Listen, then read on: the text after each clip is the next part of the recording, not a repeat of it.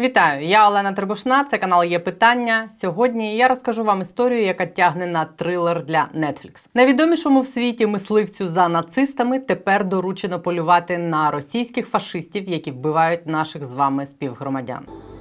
survivor witnesses pointed to Demyanyuk's photo and said, We remember him. He was the guard they knew at Treblinka, the gas chamber operator, Ivan the Terrible.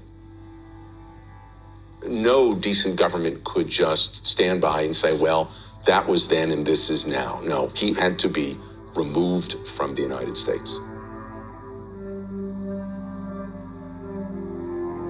Цей чоловік на відео Елі Розенбаум, Американський єврей і прокурор. Його називають найвідомішим і найбезжальнішим в світі мисливцем за нацистами.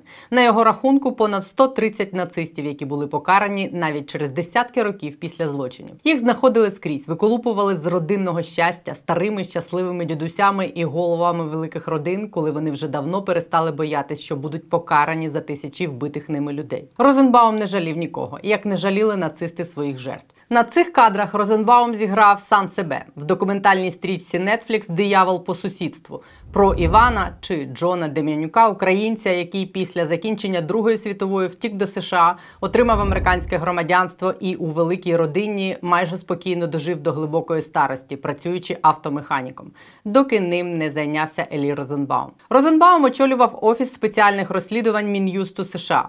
Цей офіс полював на живих нацистів і на так зване золото нацистів. Він знайшов Дем'янюка у 80-х, через 40 років після закінчення Другої світової.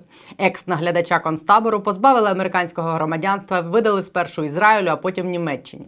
Його показово судили, прирекли на смертну кару, яку згодом замінили на в'язницю. Дем'янюк помер в 2012-му. Йому було 91. Останніх 30 років життя він провів в камерах і на лаві підсудних. Ще одна знаменита здобич мисливця на нацистів Розенбаума взагалі епічна історія. Австрієць Курт Вальдгайм, екс-генсек ООН і колишній президент Австрії. До Вальдгайма американський мисливець на нацистів добрався у 86-му, коли той балотувався в президенти. Викриття про те, що у Другу світову без п'яти хвилин президент Австрії і цілий колишній генсек ООН допомагав нацистам відправляти людей в табори смерті, депортувати, знищувати, спричинило міжнародний скандал. Президентом Вальдгайм все ж став, але всі шість років президентства йому було заборонено в'їзд до Сполучених Штатів. В більшість інших країн світу його офіційно чи ні теж не впускали.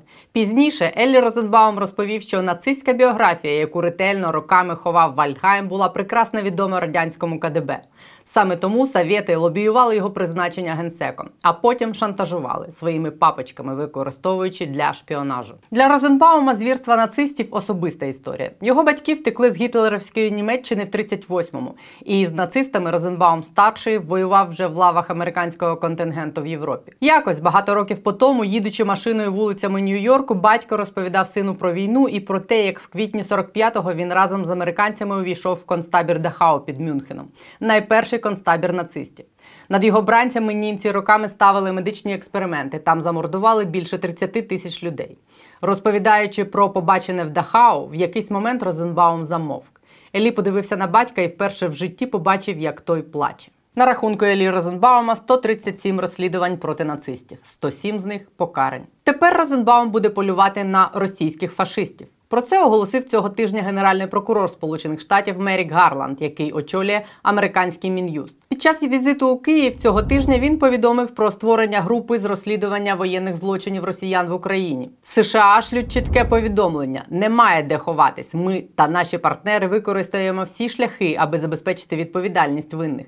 Міністерство юстиції США буде невпинно намагатись притягнути до відповідальності кожну особу, причетну до скоєння військових злочинів, катувань та інших серйозних порушень під час неспровокованого конфлікту в Україні. Окрім американських прокурорів, розслідуванням злочинів, скоєних росіянами в Україні, займається Українська прокуратура, Міжнародний кримінальний суд і спільна група України, Польщі та Литви. Перед судами постануть сотні звичайних військових за все те, що вони тут робили.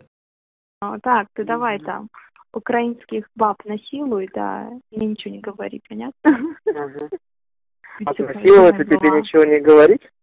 Да. В міжнародному суді на лаву підсудних сядуть кілька десятків найвищих посадовців Росії за злочини проти людяності і геноцид, зокрема в Бучі. Крім того, Україна наполягає на створенні спеціального міжнародного трибуналу для покарання за сам факт агресії Росії проти України, щоб притягнути до відповідальності найвище політичне і військове керівництво Росії з Путіним, включно предводителем російських фашистів.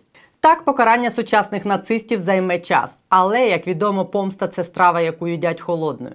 А декого з наших ворогів кара наздожене набагато швидше. В останні дні з окупованої російськими фашистами Херсонщини регулярно приходять новини про вироки, які будуть виносити там колаборантам, не чекаючи суду. В Чорнобаївці сьогодні підірвали автівку колаборанта Юрія Турульова. На жаль, його лише поранено, але дітей, сподіваюся, у нього більше не буде. Ще одне повідомлення звідти сьогодні ж, поки на жаль немає підтвердження про підрив автівки ще одного зрадника, екс-нардепа Слуги народу Олексія Ковальова. В мережу виклали відео, нібито його підірваної в голій пристані машини з ознаками пошкоджень несумісних з життям.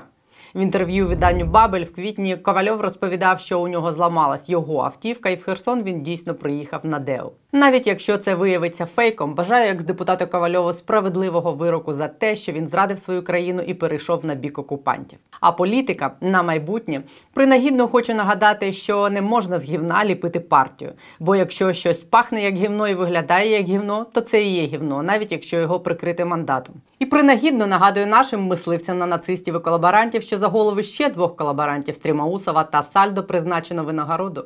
Хай повисить тут на правах реклами соціальної. Подейкують, що у стрімоусова днями був серцевий напад. Можете робити ставки в коментарях, хто більше покарає колаборантів і окупантів: наші партизани, хороші хірурги чи американські мисливці на нацистів. Чи може Баканов створить такий собі український мосад і буде виловлювати бурятів по закутках Росії? Жартую. Такий от він тоталізатор часів війни. Ну а потім нам ще багато років доведеться денацифікувати фашистську Росію, але це вже зовсім інша історія. Про те, як безжально, повільно і вишукано це буде іншим разом. Тримайтесь, побачимось.